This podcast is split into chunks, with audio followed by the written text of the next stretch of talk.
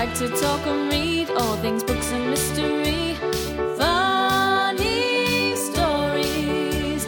The characters of youth always tend to be a sleuth. The Hardy Boys will do. Don't forget Nancy Drew. It's a clue. Hello, fellow sleuths. I'm Kelly.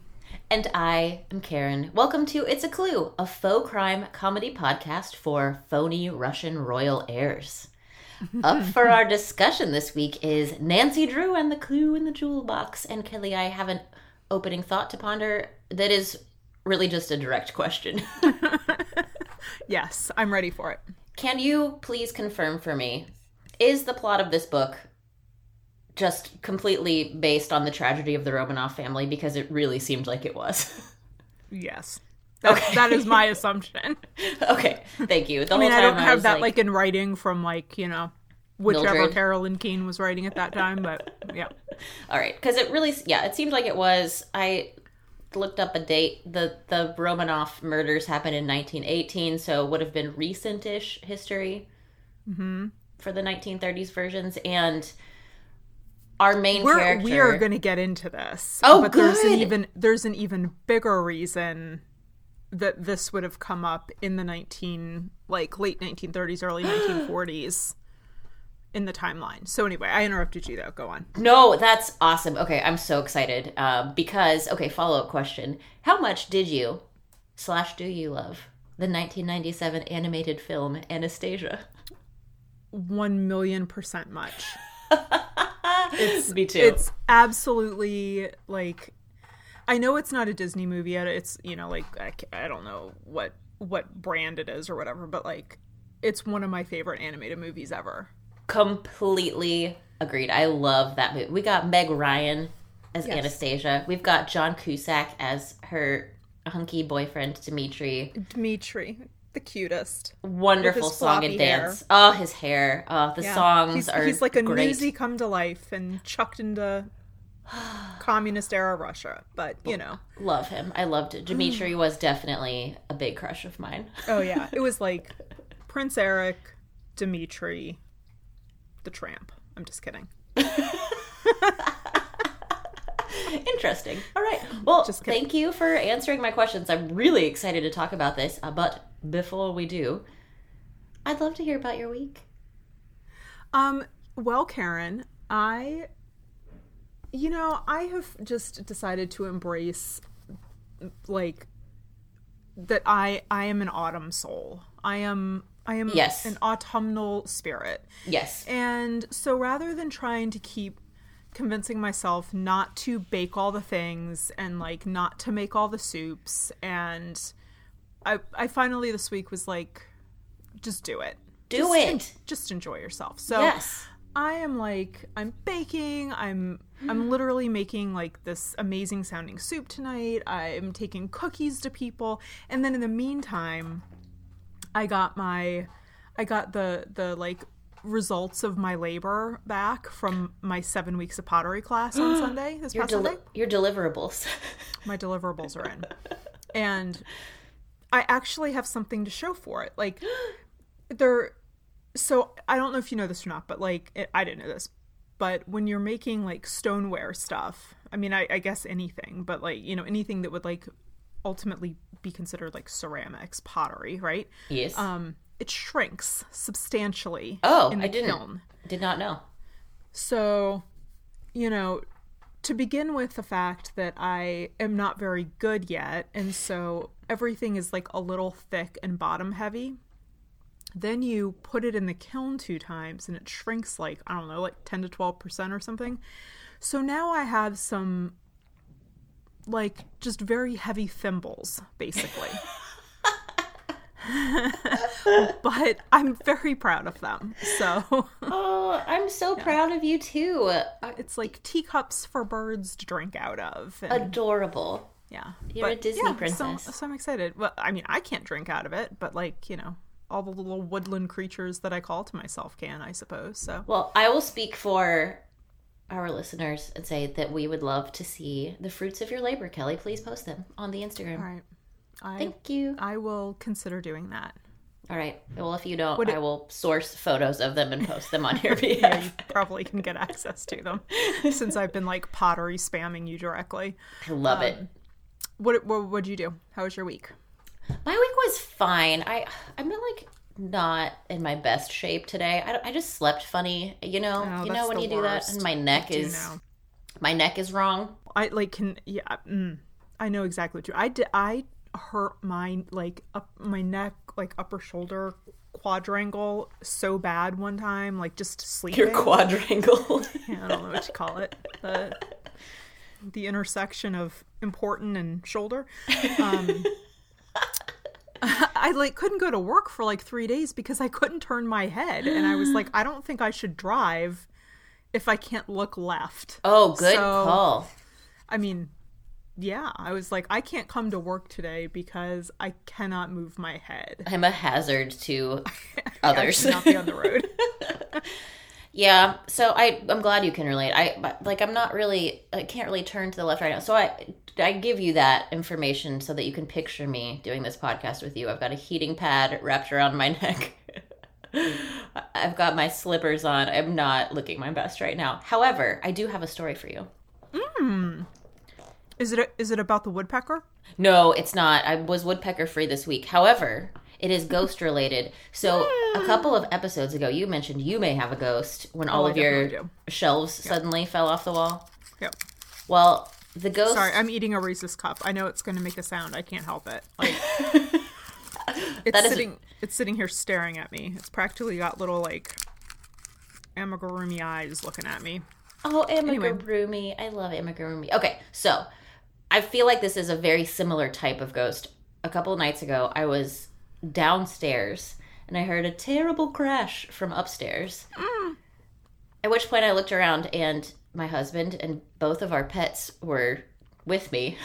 Just like looking up at you like, wasn't me. And I'm like, that's not my favorite. So bravely, intrepidly, like Nancy Drew, I went upstairs to investigate. And in a closed room, the door was closed. I have, uh, I may have mentioned, you know, my American Girl doll problem. And these dolls are on a shelf and had been standing there for a long time. Like nothing had changed. They they were not precariously perched. They'd been in the same positions for days, I would say. You're just just hanging out. And one of them, Courtney Moore of 1986, had leapt from the shelf to her death oh, oh, directly no. in my loom, No. which is warped with a looming project on it. She had bounced off of the taut threads, tumbled then to the ground, and took the heddle of the loom with her. And her little witch hat and her witch broom, one of her oh, witch boots, Oh, no. were scattered all about. her witch suit was all in disarray. her suit was in disarray. I mean, it was a sight, and I had to just stand there like, what happened? happened? Like it looked like she fell with some force, and I really, I was like, she jumped. she jumped. she Yeah. was like, "Let's see if this broom works." That's exactly what Garrett said. He said she was trying to fly. You gave her a flying device, and she wanted to see if it worked. Give So shot. all of this did not add up. It does not add up. Like That's isn't that breaking like like doll rule number one? Like, don't let the humans catch you. well, well, I didn't physically see her in the act of moving. I only heard and saw the Yes, but I mean, what's Aftermath. What, do- what do you call it? I I I'm gonna I'm not gonna be able to remember this, but like. Uh, oh, it's it's like basically the definition of um, circumstantial evidence, where like you you see the aftermath, and like while you didn't see it happen, like obviously that doll jumped off that shelf. I Like, should have gotten out my tape measure and like done a like ballistics sort a of full forensic sweep of the environment. the angle at which she fell, and it was really weird. It was super weird. I'm looking or at m- maybe you know, I mean, maybe somebody pushed her. she is standing in front of two other dolls. I mean, I feel like that cat. Uh, that's a cat move. That Which she is one's in the standing cat suit. directly in front of the cat suit doll. I'm saying that's a cat suit move. it was very Squid Games of them.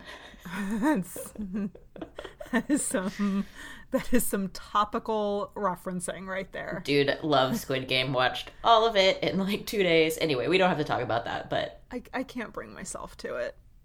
It makes It's me great. uncomfortable. I just I just want baking shows right now. Like that's all Oh, I'm good for right if now. if that's where you're at, then this is not the show for you for sure. I'm I'm in a like I'm rewatching Golden Girls. I'm I'm baking along with Paul Hollywood, who just stares intently at me with those like uh what do, what do you call the zombie dudes in uh Game of Thrones? The White Walkers. The White he's like, He's Walkers. like got those White Walker eyes, and I just I just want to make him bread. Listen, I want you to make me bread too. So I just want to make bread. I don't want to like I don't I don't want a Squid Game right now. I'm not in that headspace. So no Totally judge, fair. no judgment. very fair. Someday it'll be waiting for you when you're ready. It's not go- it's not going anywhere. One of these days. I'll wait until there's like a season two and three. there will be no question. I think Mm-hmm. it has officially crossed the threshold of the most watched Netflix original of all time ever. Yeah. Do you, do you, is is it really that good, or have we just watched the entire database of all streaming content at this point? Hard to say. A year and a half of pandemic. I do feel I I thought it was genuinely good, but my frame of reference per your comment is obliterated for like quality entertainment at this point. So couldn't say. Well, speaking of quality entertainment, oh yes, have we got a show for you? oh man, there was a there was a transition. Okay, well, well, intro me to this book, Let, sister. let me let me intro it up. So, okay, there's there's basically no back information on this book from from what I could tell. The like the the uh, edit, you know, the standard old 1960s 1970s edit on this wasn't dramatically different, yeah. Um, which is apt because I'm going to tell you a little bit about the Romanovs. oh, now, my dreams are wanna- coming true. I want to preface this for our listeners by saying we do not pretend to be history podcast. no, we do not. We're just trying to enjoy the wit and wisdom of Nancy Drew, and sometimes that leads you down a rabbit hole. And so I'm going to tell you I mean, there's plenty of information about the Romanovs out there, but I'm going to give you a, a little bit of a an over an overview just for funsies. Um, Overview me, because I- baby.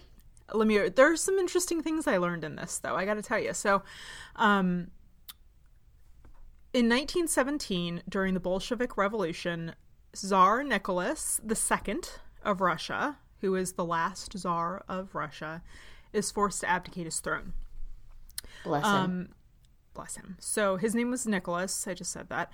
Um, nicholas his wife alexandra. The name of the woman in this alexandra book. Yep. Their four daughters, Olga, Tatiana, Maria, and Anastasia, and their one son, Alexei, um, are all basically forced out of their home and into, like, I, you know, I didn't look at a map, but, like, you know, away from the palace they had lived, um, you know, like out into the burbs, you know? Okay. Okay. in into you know um a home where they're basically now being held prisoner and at one point it looks like there's maybe the potential that this rebellion is going to fail and that they might get rescued and so to prevent their rescue in the very late hours of July 16th into the morning of July 17th of 1918 the entire family along with some places call them servants. One place referred to them as their retainers. Like one of them i believe was like a family doctor. Um are all like the the legend kind of says they were taken down to the basement and lined up being told they were going to take a picture of them to prove that they were still alive. Oh my gosh. and instead they're all murdered by firing squad oh, I did not know that. I knew that You they were that? killed. No, I didn't know the photo the the Yeah, photo op thing. That's horrifying. yeah um and they're just like mowed down and Oof. anyone who survives the shooting, they bayonet. It's it's pretty horrible. Brutal. I mean, yeah. all these little kids, you know. Yeah. Um, so from there, and here here's where kind of the the lore kind of sets in because they don't want they they they really don't want the um the Bolsheviks don't want anybody to be able to like prove definitively that they murdered this family. Like that's not going to be a good look and also there's a lot of like um foreign diplomacy issues tied up with it. Um so they kill them, they throw them into unmarked graves out in the middle of nowhere and like mutilate their bodies with like acid and various things to try to prevent their identification. Oh, okay. They were really covering their tracks. really covering their tracks. So part of this too is is that there were two graves. So one of the one of the girls and the son end up being buried separately. Okay. So the the series of events is kind of interesting, but somehow this rumor gets started that the youngest daughter, Anastasia, has managed to escape. Some say that like she was snuck out of the palace before this execution, like it, like that's kind of what happens in the movie, right? Like, um, you know, there's one tale that they kind of get wind that something bad is going to happen, and so like a, a servant like sneaks her out and uh, gets her on a ship to America in the movie, right?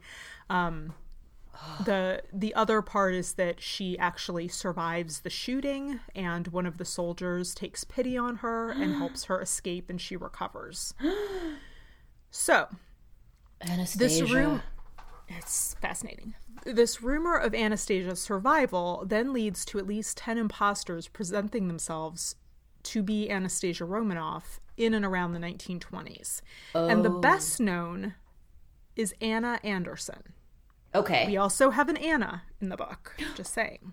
Didn't even think of that. Yep. Mm-hmm. Anna Anderson, who, and there's a whole movie just about this imposter situation, about Anna Anderson, um, who contended that she was the real Anastasia until her death in 1984. Wow. And there, like, there were a lot of people that believed she was the real Anastasia. Like I guess she she looked kind of like her and she had a bunch of um like scars and wounds on her body that they later found to be some kind of like it was from like an accident in a factory she worked in, I believe, but she was telling people like these are my scars from where I was shot. Um so here's an interesting piece of trivia. Queen Elizabeth's late husband Prince Philip, so like Harry's dad, Yeah. you know, our friend Will and Harry. Um, uh, no, their grandfather, their grandfather, Prince Philip. Yes, is- okay.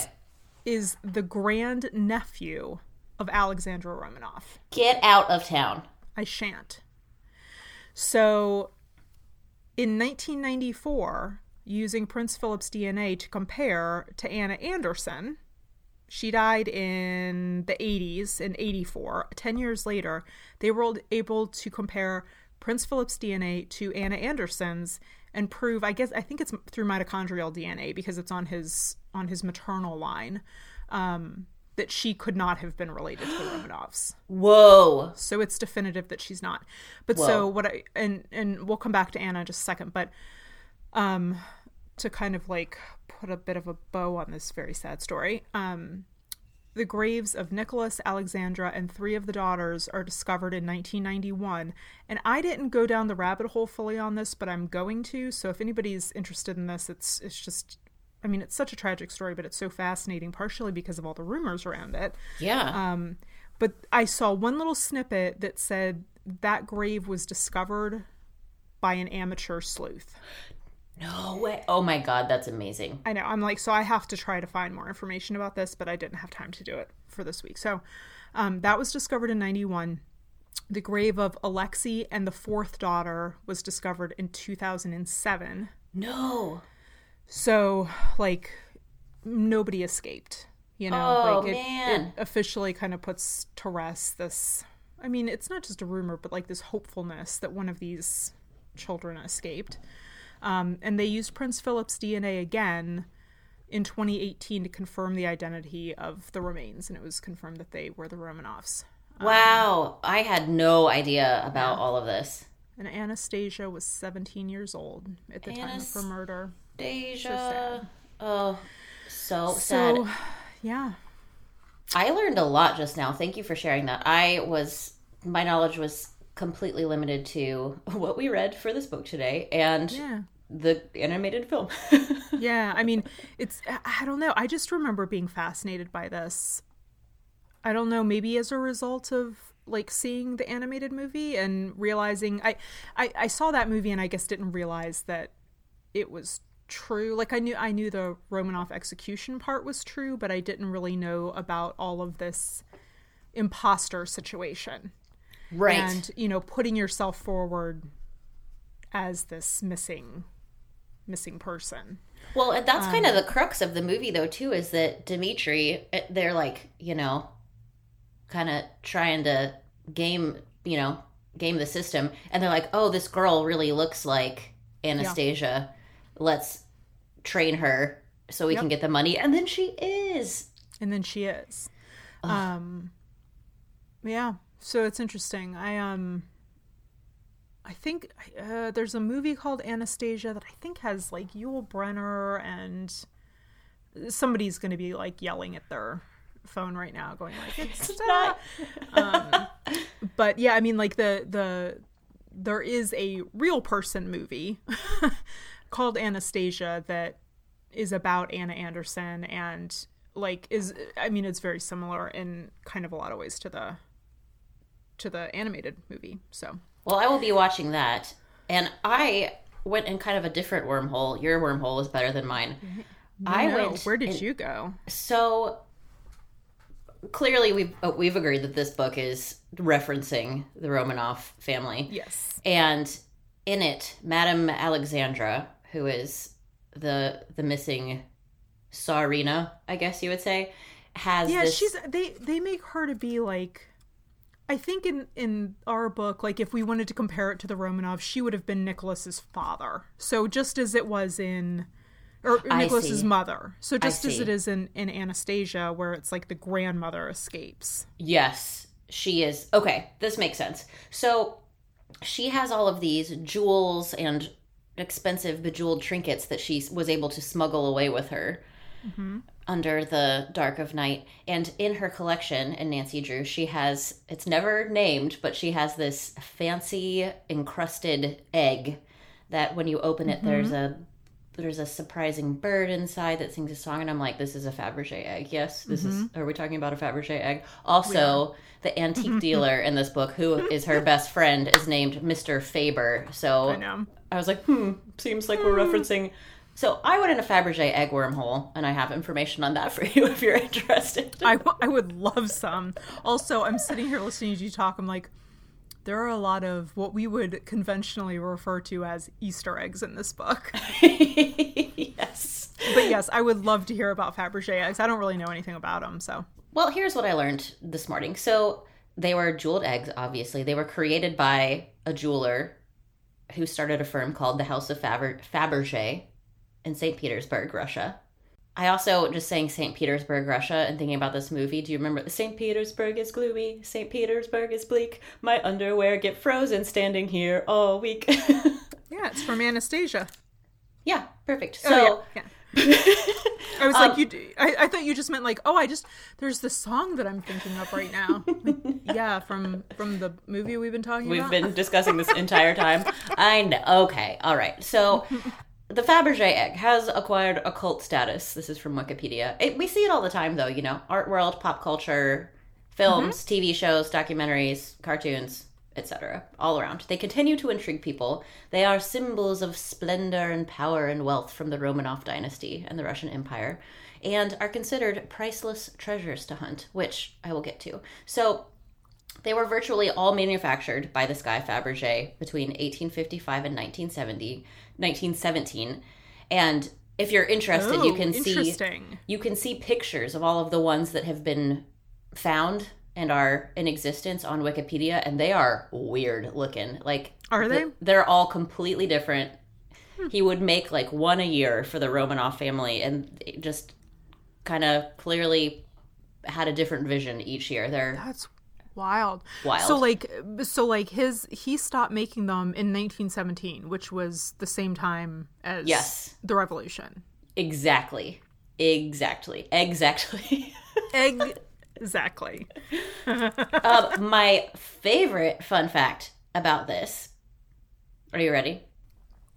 So ready. He would put little notes in them each year when they, he would give them to the family. And the two notes that I found that were listed, one said Christ is risen.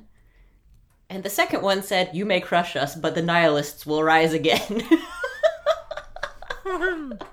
Which So made me laugh out loud. Yeah, I love that. I kind of want to get like a tattoo that says that the nihilists will rise again. Anyway, thought that was interesting. Um, okay, final statement on this. Remember last week when I told you about existing treasure hunts? yes, of course I do. This was on that list of people who have hunted and quested for these because as many as 69 were created, and we know of 57 eggs that have survived today. Shut your beautiful mouth. Are you serious? That is so fun. So there are 12 eggs that are unaccounted for. Kelly, Parent. shall we go on an egg hunt? Yeah, let's. I mean, isn't that like the the dream of like Antiques Roadshow? Absolutely. I just want to find a rare American Girl doll, but a Fabergé egg would be fabulous. Karen's just like looking for original Molly glasses, but Absolutely. But I'll take a Fabergé egg if it Wow, pops that's up. wild. Yeah, I, it was really funny that this happened because I was just telling you last week about missing treasure, Mm-hmm. and here we are yet again. Well, are there clues to follow? I don't Or do No. we just have to go start like knocking on doors?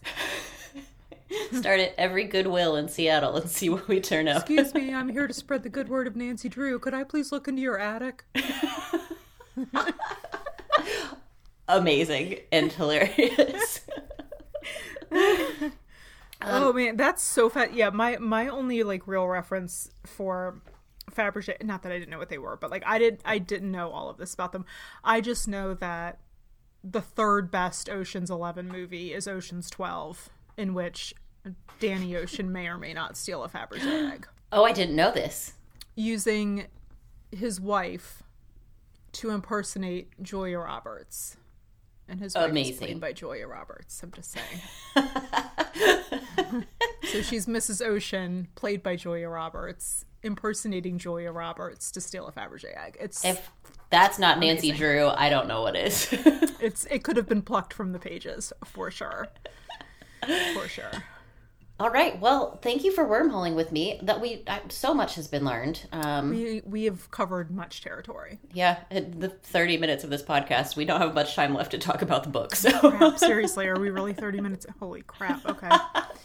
all right. Well, in the spirit of keeping trucking, I would like to tell you I was very delighted by all of the one sentence plot submissions this week. yes. I have selected a winner amazing. by one of our favorite people ever, at the Sassabra. How do you say that, Jake? We don't know, but we love you. We love you very much. Um, this person is also a close reader of the, the Nancy Drew tomes and a hilarious personality on Instagram, so I highly recommend following them. They wrote In the Titanic sequel, an elderly Nancy reflects upon her past as the world's most prolific boat sinker and her desire for one last sinking, much to the dismay of her horrified audience who just wanted to enjoy their cruise in peace.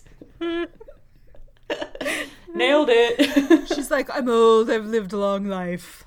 I want to sink one more. one last. I love the world's most prolific boat sinker is so, So accurate. Yeah. Mm-hmm. It's like you might remember her for her investigatory skills. We remember her for the shocking number of boats that she landed at the bottom of various lakes. All of them. All, Every last all one. of the boats. Uh, well, with that piece of joy in your life, without further ado, it is time for today's super fast plot. It was written by and will be read by the Tsarina of Cincinnati. It's Kelly. Perfect. I'm I'm gonna get business cards made with that on it, so in case I ever pass out in public, I can just hand someone my business card to get me home. Like, Fetch me, fetch me home. fetch me a taxi cab. can can I just tell everybody to go and watch Anastasia instead of doing this? nope, you can't. You cannot escape. Here we go. Nancy helps an old lady who faints in a mall food court back to her house. There, she learns that the lady is Madame Marie Alexandra, previous queen and mother to a former king of some unnamed country, Russia. She had to flee her homeland years before due to political strife, a revolution, and is now going incognito in River Heights. She is desperately seeking her grandson Michael, who escaped as a child with a nurse but has not been seen since. Please note, she has his picture and a lock of his hair. Mrs. Alexandra has a bunch of beautiful treasures, including an Easter egg, which opens to reveal a jeweled nightingale that sings something in a foreign language. Nancy's like, no sweat, I'll find him for you. Meanwhile, in River Heights, a pickpocket is terrorizing the villagers and stumping the entire police force. Nancy arrives just in time for a pickpocketing incident and chases the culprit only to find he's not really the culprit, just someone who looks like the culprit. This sets off absolutely no alarm bells for Nancy, in spite of the number of times she's dealt with twins. Just saying. Nancy finds a discarded wallet and a photo of a little boy that amazingly is a picture of Michael, the missing grandson slash czar apparent. Also, meanwhile, in River Heights, Helen is back, and with her is her new bud, Catherine, that she picked up while in Europe with Jim. Catherine has an unnamed accent, it's Russian, and is a dress designer, and asks Nancy to be her model in several upcoming fashion shows. Nancy says, no problem. She takes Catherine to meet Madame Alexandra because, you know, they're both Russian, and Catherine thinks the little nightingale is singing Clue and Jewel Box. Next thing we know, Nancy has found Madame Alexandra's grandson, Michael. He has a stuffed lamb and a letter from his nurse to prove it. Unfortunately, he's a total jerk and keeps selling off his new grandma's Russian wealth, and Nancy feels really bad about introducing him to his supposed grandmother, but oh well, genetics can sometimes suck. In the meantime, the pickpocketing continues, and Nancy keeps running into that same dude who just happens to look like the thief. Hashtag weird. Also, Nancy is in the runway show and trips on a step, which she blames on some poor stagehand, and falls into the arms of a hot artist that Catherine knows about. The artist's name is Richard Ellington, and he quickly develops the hots for Catherine. Let's wrap it up. Nancy pokes around Madame Alexandra's jewel box and finds a hidden compartment in which is a scroll of paper saying that Michael's nurse chopped the letter A into the sole of his foot when he was a baby for future identification. So Nancy asks Ned and Helen's hub's Jim to literally kidnap the guy claiming to be Michael and inspect his feet. Shocker, he doesn't have an A on it. He immediately confesses to impersonating the little crown prince. I mean, Czar. Nancy then busts open the pickpocketing ring when she finally figures out that there are look-alike pickpockets that are working as a team, along with some other dude and fake Michael. On a hunch, she asks to see the bottom of Richard Ellington's foot. This is the artist, who I guess is also from Russia, and there's an A on it. And he has weird memories of a palace with a mirrored hallway. And his stuffed lamb was stolen from him on a train. It's him, the missing baby czar. But first, he wants to propose to Catherine, who says yes before she even knows he's royalty. Everyone's reunited, all the bad guys are apprehended, and Nancy gives her dad a priceless antique she purchased from Madame Alexandra's personal antiques dealer, Mr. Faber. Inside the case, Carson immediately discovers a hidden compartment which contains a secret and invaluable recipe for unbreakable enamel that's been missing for like decades, and now Mr. Faber can be a millionaire. This is a weird ending. The end. Beautifully done. I was laughing so hard at it's him, the missing baby czar. Everyone loves to find a missing baby czar. I mean, once in a while, once in a blue moon, you get lucky, and you know, you turn around and there's that baby czar you misplaced. Oh, well, Karen, before we dive into our riveting discussion of Anastasia, aka Nancy Drew finds Anastasia, um, overall impressions, thoughts, and musings. I would love to share my thoughts on this. I really enjoyed this book, Kelly. Samesies. I was super stoked on the whole Romanov thing. V cool. Um, I really liked the clues that were dispersed in little trinket trapdoors. Loved that. Yes. Um, I was very here for the Clue crew going on a hayride, given that it is pumpkin patch season. Yep.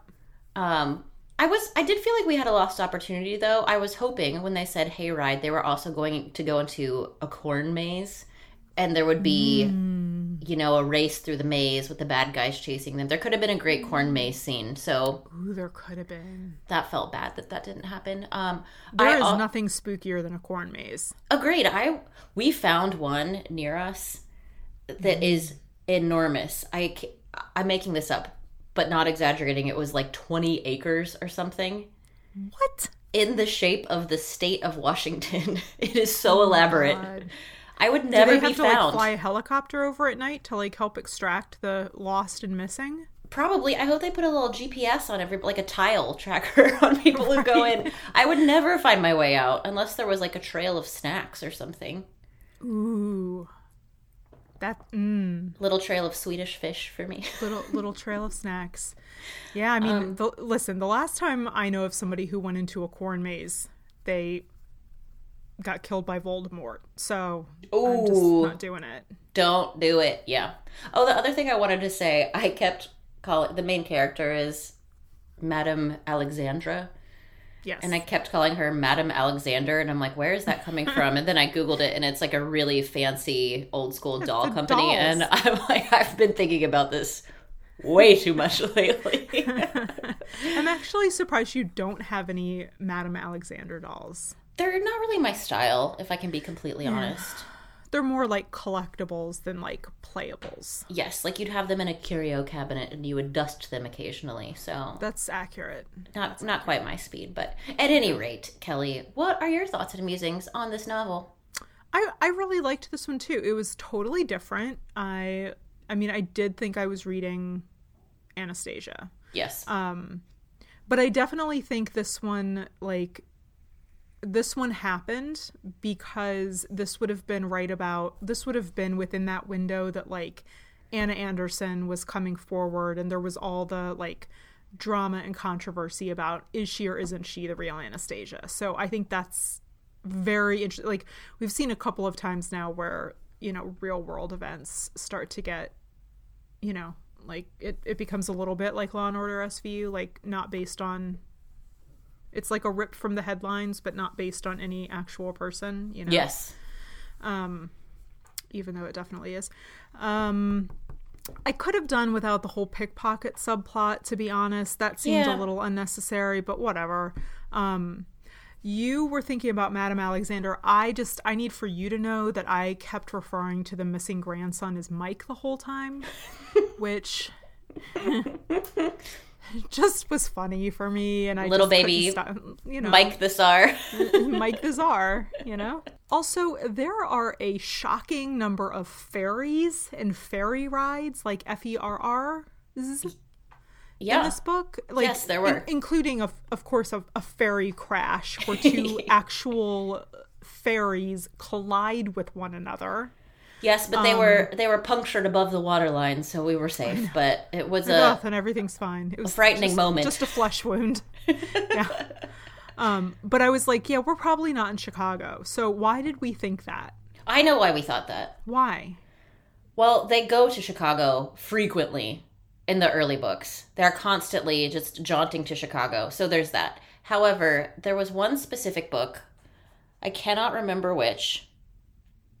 Perhaps the one with the opera singer. It was one of the first five, but it's the book where we learn that there is a very large population of Swedish immigrants in River mm, Heights. Mm-hmm, mm-hmm, mm-hmm. And I did some Googling of where there were large populations of Swedish immigrants in the 1930s, and Chicago and its suburbs was the number one thing that came up. Yeah, there were there were I remember that. I remember them going to Chicago a lot like via train. So like mm-hmm.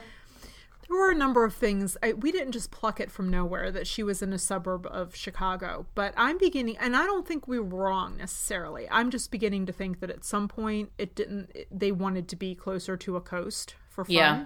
Yeah, more boats. And we've just River Heights has just migrated east. It's just, you know, glacial drift. That's exactly. happens, right? It's it, in a, a world where Nancy Drew has been 19 for the last six years. It's all things Mm-hmm. are possible. That's true. That's true.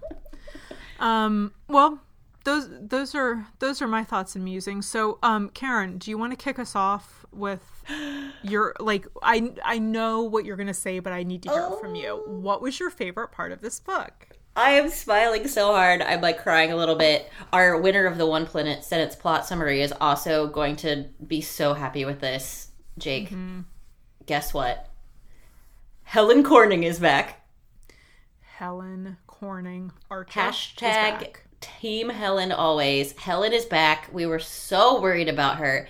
So she and her new husband, Jim Archer, have just been vacationing in Eastern Europe, apparently, for quite some time. And Helen has returned an entrepreneur. One might say she is an, a Shark Tank like investor in raw is. talent. she has returned. based in boredom. Absolutely. She has returned with a full human, Catherine Kovna, who, while on vacation, makes Helen a dress, and Helen says, You know, I have never seen a dress this beautiful in my life. You've got real talent, kid. I'm going to bring you to America and make you a star. Which she does. Karen, oh my god. She refers she refers to her as Catherine's business manager. She's definitely her publicist. She's generating opportunities for Catherine's work to be seen. She's letting her like live with them, I think, or at least paying for her room and board so that she can get her feet under her. She is an investor. They they they rent um they rent her a storefront. yes, they Jim. do. Yeah. They do. And that turns out to be a pretty good decision because not only does Catherine crush it at the fashion show, she snares the affections of the actual missing baby Tsar in a record amount of time, which we should talk about later, and is now engaged to Russian royalty. So, very good person to be friends with. So, I bet you can I bet you can afford like a lot of months of rent for like one Fabergé egg. I bet you can. so listen, I I yelled out loud. I was like, Helen Corning. it's great. She's back. I feel like Bess and George were on their best behavior because Helen is the queen bee of the Nancy friends, and I was gonna say like Bess and George were in this book the perfect amount. Like they were there, they were funny. That was all. yeah, Helen's whipping him back into shape. Mm-hmm. Like this Helen's is not- like, listen, I was the original friend.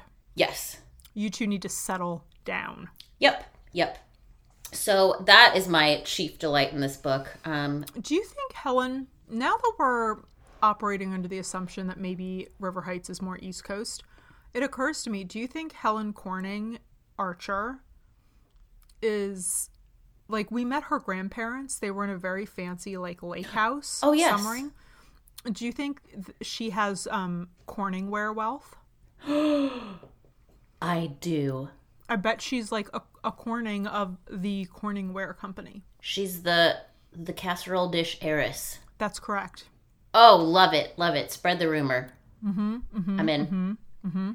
Genius. Uh, Kelly, tell Oh, me a favorite part. Tell me a favorite thing from this from this book. Well, I think my absolute favorite moment in this book where I was like, what is happening is toward the end of the book, Nancy has pretty much figured out she hates this guy that's impersonating, that's claiming to be Michael. Yes. So fake Michael. So she can't stand this guy. Nobody can. He's a total, like, you know, jerk. Um, very uncouth, you know, just Clinger not how not how Russian royal refugees would behave. So Nancy's like, I don't think he's real. He chews with his mouth open, basically. He eats all their food all the time. Yeah, he he wants a Sammy too much, and so she's like, I don't think it's him. So I'm going to do some further exploration. So at one point, she's found this final clue, which we have to talk about here. So, uh, you know, there's this whole thing where she they open the Fabergé egg. Inside the Fabergé egg is this little nightingale. It's it's got a music box in it, which you know might as well be singing Once Upon a December. You know. Except for the fact that during Once Upon a December, the little nightingale sings "Clue in the Jewel Box." That's exactly what it sounded like. Beautiful. Thank you. Only in Russian. And so once she gets her one Russian friend, other than the Russians who own the jewel box, to translate, she's like, Do you have a jewel box? And Madame Alexander says, Yes. Do I have a jewel box? yes. Who do you think I am, kid? what is it? Yes. So Nancy takes said jewel box and, like, you know, in a matter of moments, is able to uncover this hidden compartment with a with a message in it that no one's ever discovered before. And it it basically is a message saying that little baby czar Michael's nurse takes him to a doctor as they're fleeing from Russia, or right before they flee, and they they mark they I mean not to sound like gross, but they like slice the letter A into the bottom of this baby's foot Yeah. so that he like basically so that the the czarina can identify him in the future for exactly this reason because Yeah. they're concerned that there's going to be imposters coming out of the woodwork just like anastasia and uh so she's like we're gonna just we're just gonna mark this kid real quick we're gonna Like- put a little stick a little brand on him and then you can Smart. find him It was Mm-hmm. a smart move. It paid off. it did. I think it's interesting they picked an A. I'm just saying. A for Anastasia, I'm just saying. But um anyway, so that's that's the message that's rolled up in this jewel box. Like your your real Michael has an A in, on the bottom of his foot. So this this is all to say. I loved all of that part, right? I did too. But my favorite part is Nancy's like, fake Michael, I bet he doesn't have an A on the bottom of his foot. How are we going to find out? So at dinner after the hayride, fake Michael comes walking in and she pulls Ned aside and says, I quote, How are you at kidnapping? yeah. And Ned responds, Expert. Oh, I could TF, y'all. die. I could just She goes, die. Great. This needs to be quick and quiet. I need you to take him, keep him quiet, throw him behind those bushes, and then peel his socks off. And that's what they do. It's very violent and horrible. So There's a there's a drawing of it in the book too. That's really good. it, it is good. I just I love that. How how good are you at kid ca- kidnapping? Like deadpan serious. I'm an expert. Expert. How Ned? Yeah. I have follow up questions. Like, I mean, and and I mean, I guess I guess we could say like good on Ned. He like he just goes like I'm in. You jump, I jump.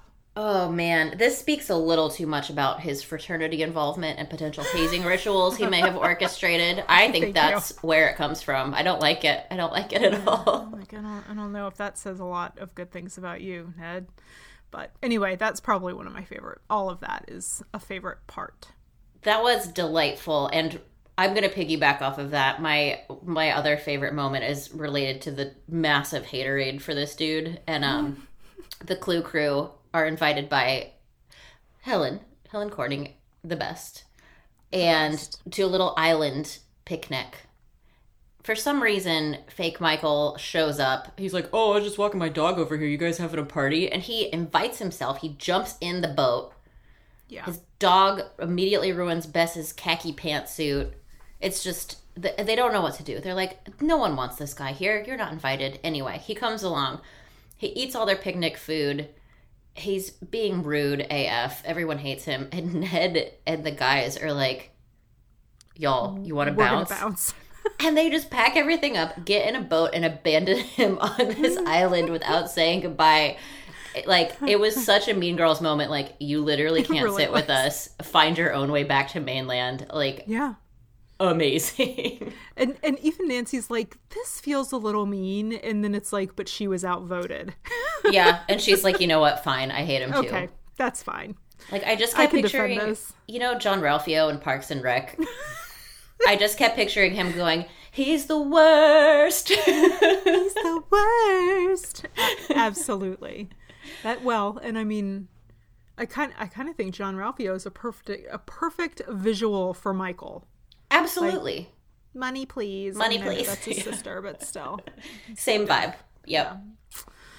Uh, that yeah, that I mean is some real real world River Heights nonsense right there. So much drama. We were and needing a little bit of drama. the first time they've ever really just been like mean, like I catty. know. Very catty. Like this this never would have happened in the first edition.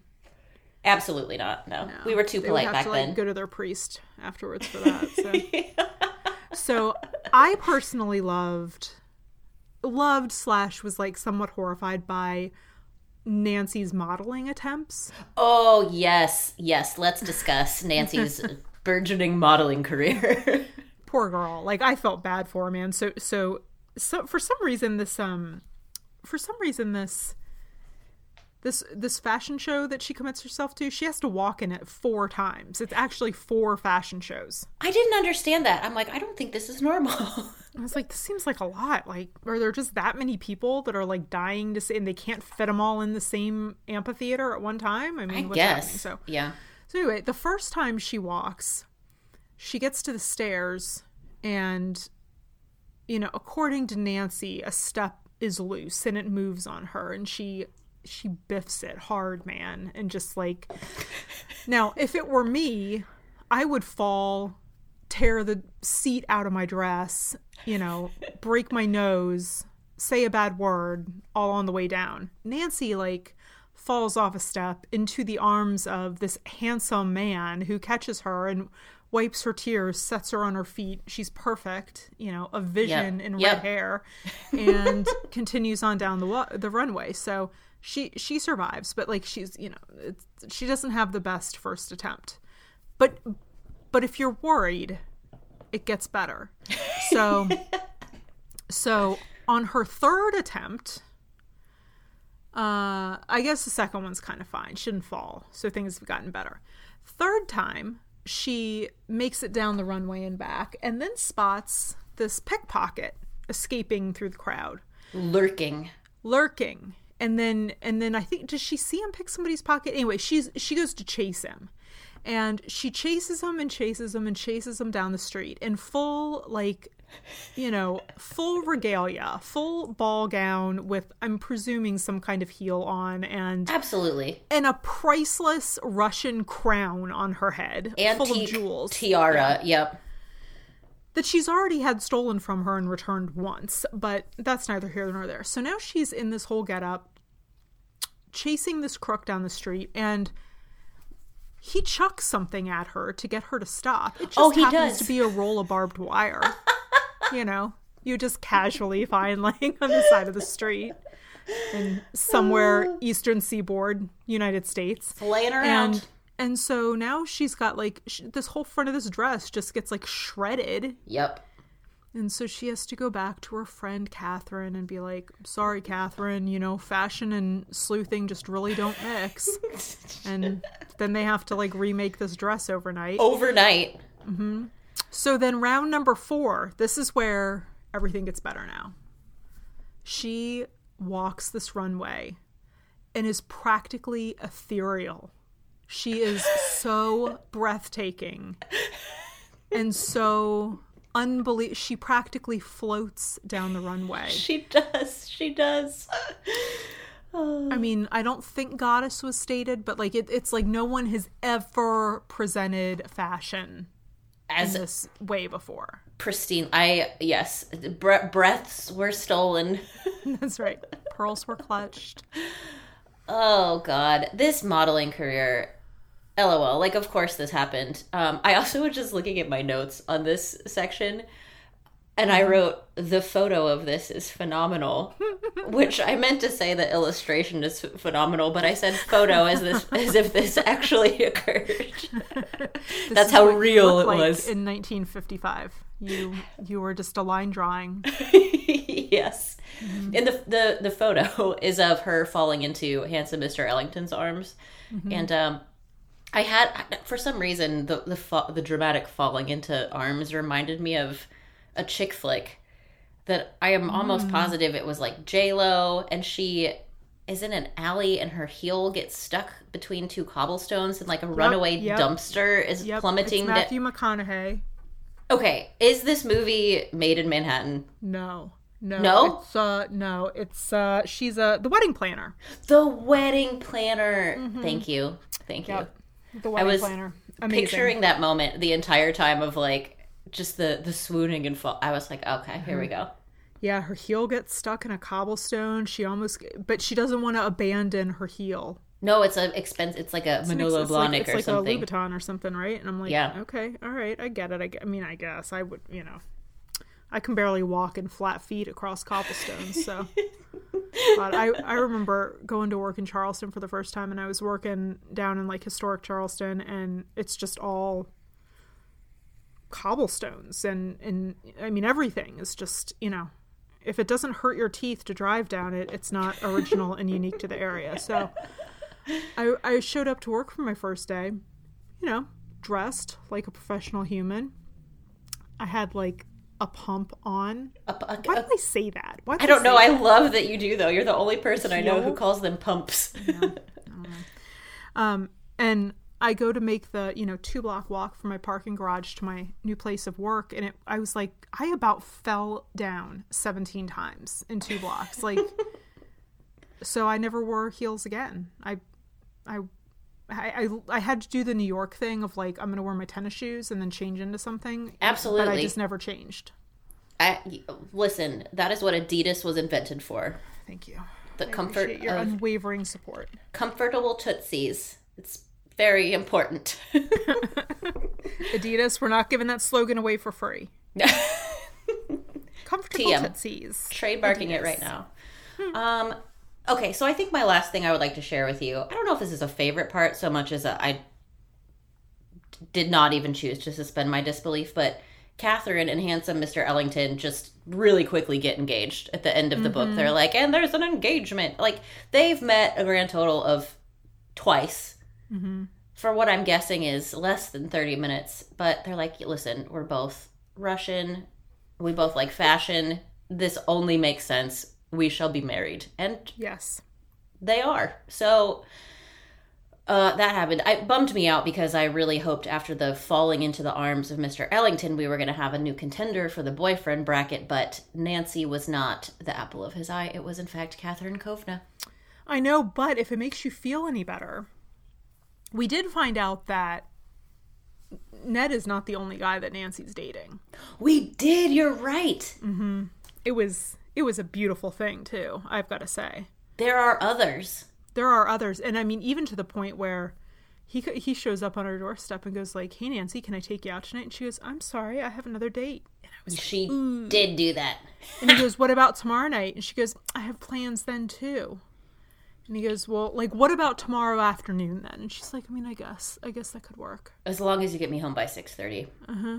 Yeah. And and he, at several points, he's like very nervous about her spending time around Michael. He's, you know, he doesn't like this Yeah. idea of her spending time around a guy who's like royalty. Yep. Yep.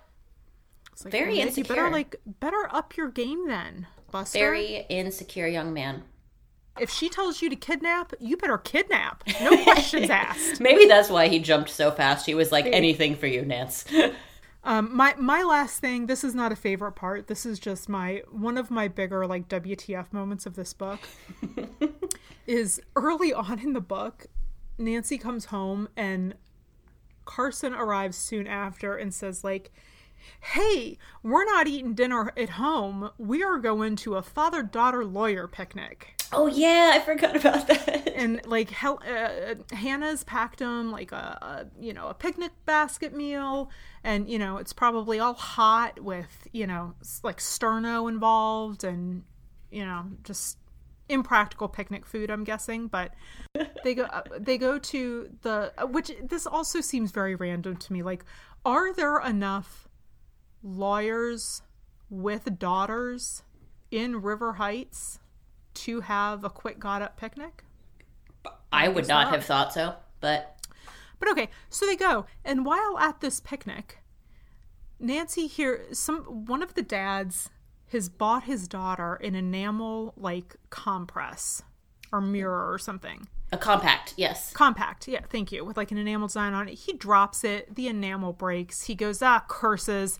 If only that secret Russian enamel non crack formula hadn't been lost, this never would have happened. Oh, it does happen. You're right. And then on the last page of the book, Carson finds this, you know, hidden nook in some in this box that Mr. Fabergé gives him, and uh, oh, guess what? There's the secret non-crack enamel formula that's been missing for decades, and I'm just like, wh- why? Like so funny. We were just talking about this like 48 hours Oh ago. my god, this is just you know, I could really use a compact that I can throw on the ground like my iPhone. you know? yes. I'm really glad you I'm so glad you brought that up because that actually transfers really well into it would have been awesome if which you are the the queen, the Tsarina of, but I had one this week directly go, go. related to what you were just saying. And my it would have been awesome if short but sweet. I think they should have given Ned, who we know from the fireworks incidents of previous books, considers himself a chemist. I think they should have given him that formula, like, hey chemist, go revive this. Then maybe like Ned could create his own fortune. He could get a little skip in his step so that he'll finally have a real activity to do other than just trying to like consistently hitch his apple wagon to Nancy's star every single yes, day. I like get agree. get your own thing, Ned. And here's a secret Russian enamel formula. Have Yeah, fun. Go go mix up a batch of this and try to, you know, be your own human. Listen, not the most epiphanic. It would have been awesome if, but I love it. It would have been. So I feel certain, since you loved this book, that you will have a revised plot for me. Please tell me what you would like to have seen in this novel.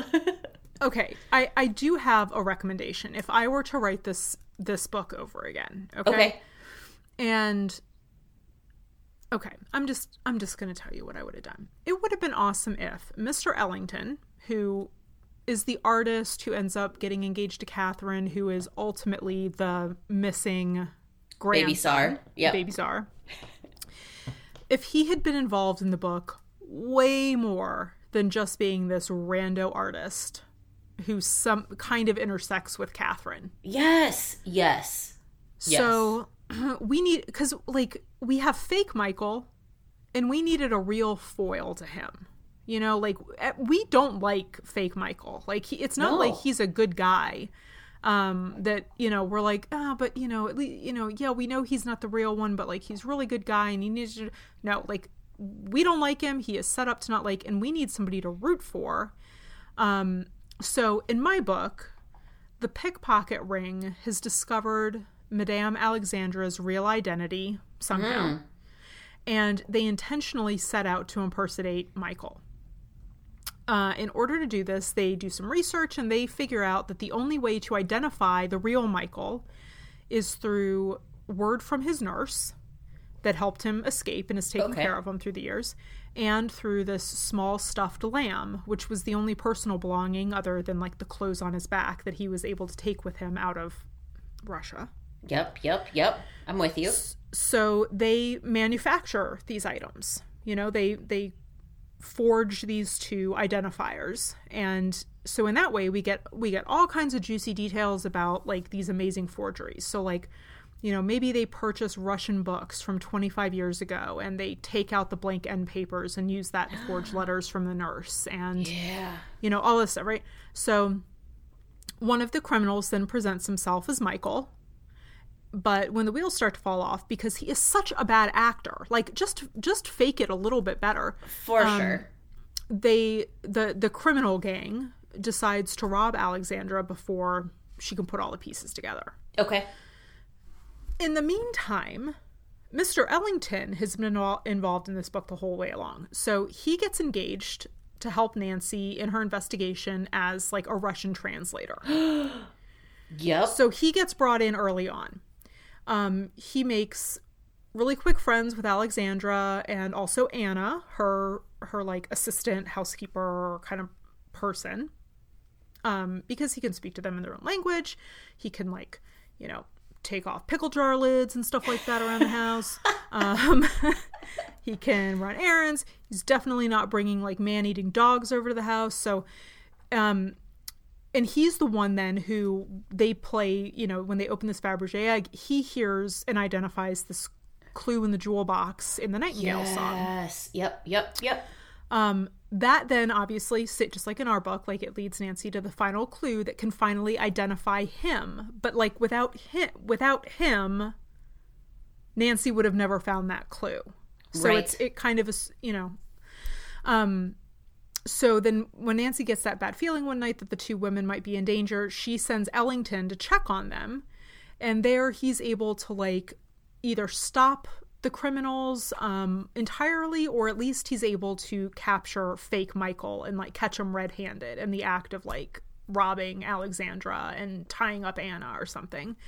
And he then, with Nancy, helps solicit a confession from fake Michael about this impersonation attempt. So it's only through, though, hearing this confession that Ellington realizes how he how Michael has fake Michael has like put himself up. He it, those are the only ways he that's the only way he hears the details about how they can identify the real Michael. And I he see. starts to put two and two together and goes like, "Well, I have a stuffed lamb from my from my babyhood and Mm-hmm. I had a Russian nurse and I have this letter from her that, you know, is labeled not to open unless or blah blah whatever." Um and then at that point Nancy says, "Let me see your foot." And it seals the deal and they realize that this this guy that Alexandra already loves now gets to be her grandson. And so maybe it's a little obvious. Like I it's probably something that like if that were the plot and I were to read it right now I'd be like it was too obvious. Of course it was him, right? But I don't know. I think you could do it. I think this makes a. I love this, and I the aspect I love about it, other than all of it, is the like he's hidden in plain sight the entire time. Mm-hmm. And what you just said at the end, like they genuinely come to love each other and care for each other without even knowing mm-hmm. that they are in fact oh, lost relationships. I can't. I don't know what sentence I was trying to make there, but you know what I'm saying. I know what you mean. so anyway, that's that's my that's my suggestion for better or worse. Accepted. Exception suggest. Wait, what? Suggestion accepted. Exception suggested. I'm having a hard time with the words. Well, perfect time then for you to take over and tell us about Nancy's resume. Uh oh. Okay, here we go. Some new things that we know about Nancy Drew this week. It says early in the book that she has a photographic memory. I picked up on that too. I was like, we didn't know that before. Yeah, okay, that makes me feel better. I'm like, I don't think we've ever said this because she sees. I'm not even gonna go into it, but she sees a business card in somebody's wallet and glances at it and can only see half of the business card, but she memorizes the halves of all of the words on the business cards, uh, card that Using she can see. photographic memory. Yeah, so like that's really helpful. Yeah, I mean, right? Also, it doesn't really make sense given some things that have happened in past books, like her difficulty remembering the half of the map that she A good lost. point. Like, so, uh, but maybe this is like a recent addition to the resume. I don't know. I I do remember being a kid. Maybe it was from these books. I don't know, and being like trying trying to develop a photographic memory. I was like, Yes. that would be a really cool thing to have. You know, yeah. it did didn't work? take. It's Okay. kind of like it's like kind of like trying to grow up and be a twin. You know. Precisely. Um. Okay. Fashion model extraordinaire. We discussed that. Mm-hmm. No, no more discussion needed. One thing that is lacking from her resume, Kelly, where I think we could use a little more of uh, training, would be mm-hmm. when it comes to the care and handling of firearms. I I thought you said the Karen handling for just a second. Oh, the care and handling. Yes. Uh, also care and handle the care space and space handling of firearms.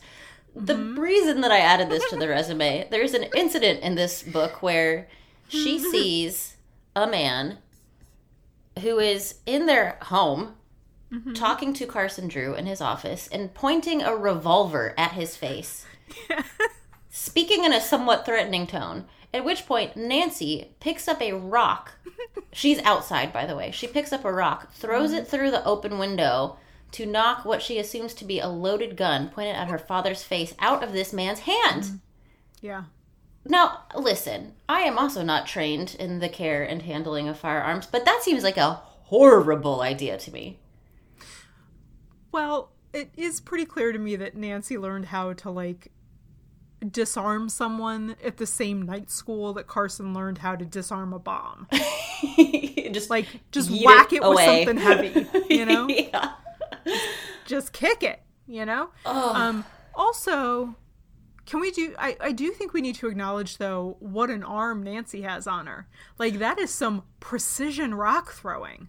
Very good point. So, okay, you're right. We do have something to add to the resume. Then you're right. She does get a She's, gold star she's for got that. like she's got like a shortstop arm, man.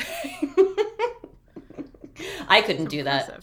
But yeah, I mean, like, I think a general rule of thumb is that's probably not a good way to disarm someone. No, no, no, no. I was like, I well, know. Carson's gonna die No. Well, I also love that, and love being used heavily sarcastically throughout this entire podcast in general, but I also love that it was all this big misunderstanding that the guy pointing the gun at Carson Yeah. was just trying to I'm oh I was trying to sell him this gun. And this And Carson- it's like I'm sorry, that's not how you display a wear for No. uh, your wares for sale. Like Absolutely not. Like, well, and then Carson is kind of a dick, if I can just swear briefly. Because he's is. like, Nancy, you should apologize to him. Your sleuthing was incorrect in this case. Bro, fine. I'll just never. next time you can get shot in the face. I'll Dum never dum. help you again. I did not No. like the way that he spoke to her. That was incorrect, in my I opinion. agree. Thank it's like, well, next time, Father, I'll be like, "Excuse me, um, Dad, are you in danger, or am I misreading the situation? Right. Like, let's pause and assess the situation. No, absolutely. Don't point guns at people's faces." Prop or not. Everyone knows what happened with The Crow. Don't do it. What happened with the crow? The movie The Crow, you don't know about this? No, Oh, it's a very serious tragedy. all I'm The- picturing right now is Schitt's Creek. The Oh, the, crow- crowing. Well, have you ever seen the movie The Crow? Uh-uh. Oh, you should watch it. It is fantastic. Can you even picture what I'm talking about? No. Oh my goodness gracious. You need to watch The Crow immediately. It is a very it is an important film of our generation. You have to watch it. I will say no more. I hope everyone else is as horrified as I am by this information by the way. but the the main actor was killed on set because of What? a scene with a gun. Oh, so it, it wasn't. It's not the plot. No, like somebody pointed a gun at him and fired it in Oh the filming of this movie, and it was loaded and killed him. Oh my god, that's horrible. No, I Horrifying. had never heard that. Yeah, it's. I believe that that is hundred percent true, unless it's an urban legend that has gone around. But I, I am largely certain that that is exactly what happened. So, oh, agreed. Do not Scary. point a weapon at anyone ever, Carson. Yeah, Carson. Well, that's what I have for Nancy's resume this week, Kelly. Very good. Sorry to end on a dark note. I have okay. Open questions. We have Yeah. some. Um, unimportant. But did we ever figure out why Carson Drew has two wallets at all times? No, no, we did not. I mean, the only thing I could I figured out was that like was one of them like I don't know why you would eh, like it seemed to be that one of his wallets quote unquote was like just this donation money. Like Yeah, did, they hand him the donation money in some In a wallet. container? Maybe that was would it make like sense. a bank envelope that he was calling a wallet? I don't know. He Otherwise, he's just wallet. weird. Does anybody two. carry two wallets? Maybe it's smart though, because I've heard from lots of men that if you put your wallet in your back pocket, you can actually get really bad back problems from sitting on it, unevenly sitting for so long. Oh, so maybe you need a wallet for both butt cheeks? Yeah, like Garrett just puts his wallet in his front pocket because he's like, no, man, it'll throw your back out. And so maybe he just had his, maybe Carson's alternative was double wallet. Now I'm Double balanced. wallet. Double wallet. it's like a booster seat. exactly. Oh, it gives him a little height at the table Yeah, so he Carson's can talk. like, you know, I've got kind of a carpal tunnel situation going on. This just kind of lifts me into a more ergonomic position. he would, he would do that. And now Um, I'm going to have back trouble because somebody stole my right wallet. I know, poor guy. Poor, it's hard to be Carson Drew, man. Poor Carson. Um, Well, I, I have I have I have a an open question for you. please ask it. should we should we like add to our list of to-dos writing Nancy Drew the musical? Yes, we should. Perfect. So Um, in addition to rewriting all of these books, and I know we've identified like at least 15 other side projects we want to tackle in while like pottering, potting, Pot- Making poting? pottery. Yes. cooking, watching The Crow, Weaving. weaving, playing with dolls, theoretically working full time jobs. Um, let I think we also need we need Nancy Drew the musical. How has this not happened? If it has, somebody's going to be like, somebody wrote Nancy Drew the musical in you know 2002. It was it. I mean, I'm not aware of it. I'm not either. And so if it did exist, it didn't do well, which ne- means it needs to be done again. Mm-hmm. So my question is, are we going to try to like are we going to try to take one story and make an entire musical about solving one mystery or are we going to try to pack like a whole bunch of them into one musical? I think it should be a whole bunch of shenanigans packed into one musical, and it's more about the life of Nancy Drew than one particular mystery. Mm, perfect. So, like, some things that leap out at me, Yeah. like, can't you picture like an on on screen on stage number that's like a dating game, a dating game show of the boyfriend bracket? The boyfriend bracket. Where there's, like- make it like the dating game. yes, like contestant number one is John McBride, contestant number two Mm. is Mr. Ellington, you know, etc. Except the last time the dating game was popular, there was a serial killer as a contestant. There was, which could make this interesting. Maybe a contestant is one of the bad mm. guys, and she has to identify them by their voice. Ooh, and then can we find out that the bad guy that she picks has a twin? yes, there should be a, a like catchy little number dance ensemble that's like twins again, just like pairs of twins talking about how common twins are in River Heights. That's perfect. I want it to be a tap number. Absolutely, there is Seems definitely like tap twins dancing. Seem like tappers to me. Oh, there has to be tap dancing because Nancy Drew is a tap dancer. Oh my god, yes. She will tap. Nancy Drew will tap. She'll be in a runway show. She'll arrange flowers. Can we Maybe sink she a boat be just like a duh. of course. on stage? I feel like if you you It's worked on Miss. Saigon, there It's was a been done. helicopter in that. We can sink a boat on stage. They there's literally a Titanic the musical. So Perfect. What other numbers would we include? I mean, I think there's gonna have to be a Ned Burt and Dave like football, like a football number that is all just a big metaphor for how much they love Nancy George and Bess. I love it. I love Yeah. it. And they do um, like all of their camp counselor things in it. They're like making lanyards. Yes. Every time we see the guys, they'll be at a different job. Yes. like Kurt and Gilmore Girls. exactly. That's exactly right. That's exactly Kirk. right. Kirk. I, did I say the wrong Kirk?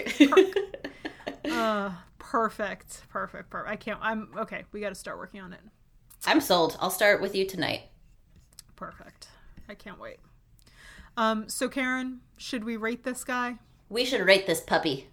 All right. So this week, probably not shockingly, we are rating the Clue in the Jewel box out of a 12 possible Fabergé eggs. Fantastic. So, what do you rate this jewel? You know, Kelly, I'm going to give this shimmering jewel a 9 out of 12 Fabergé eggs. That's a pretty high score. It is. I loved, as you said, the historical tie-ins to the Romanov family. Love me some Anastasia. Um, most of my eggs came from Helen's reappearance. No shock. No surprise there.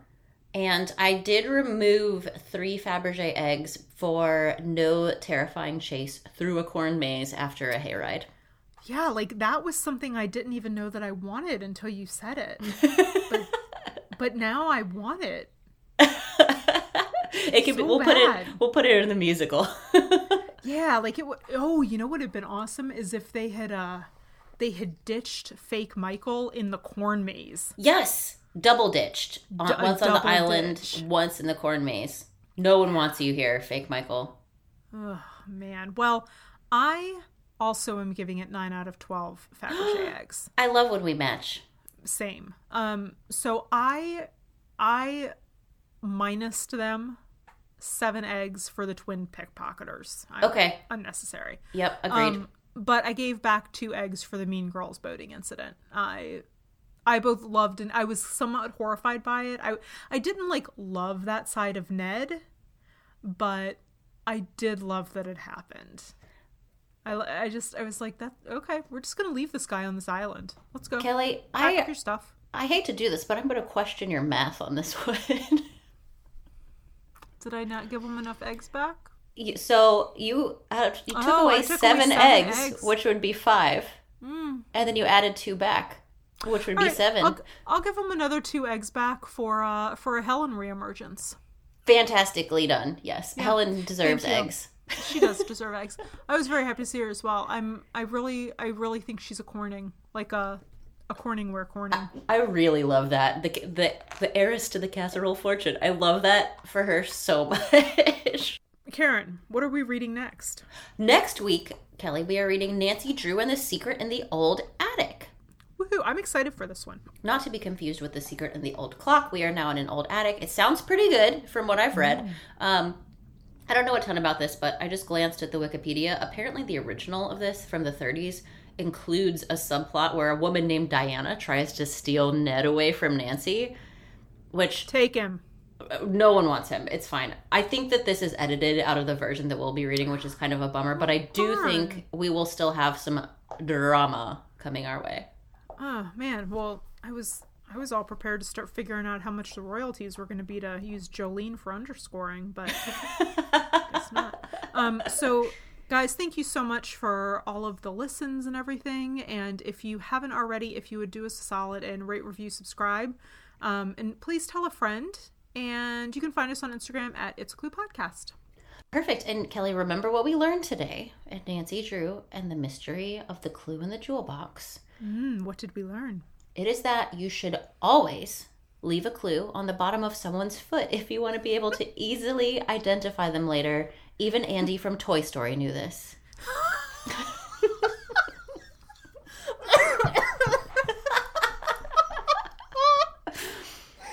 Oh my I was thinking about that the whole time, like Woody, Woody's little cowboy boot that said Andy on the bottom. It oh, was, it's even an A. Maybe that's why it was an A on the guy's foot for Andy.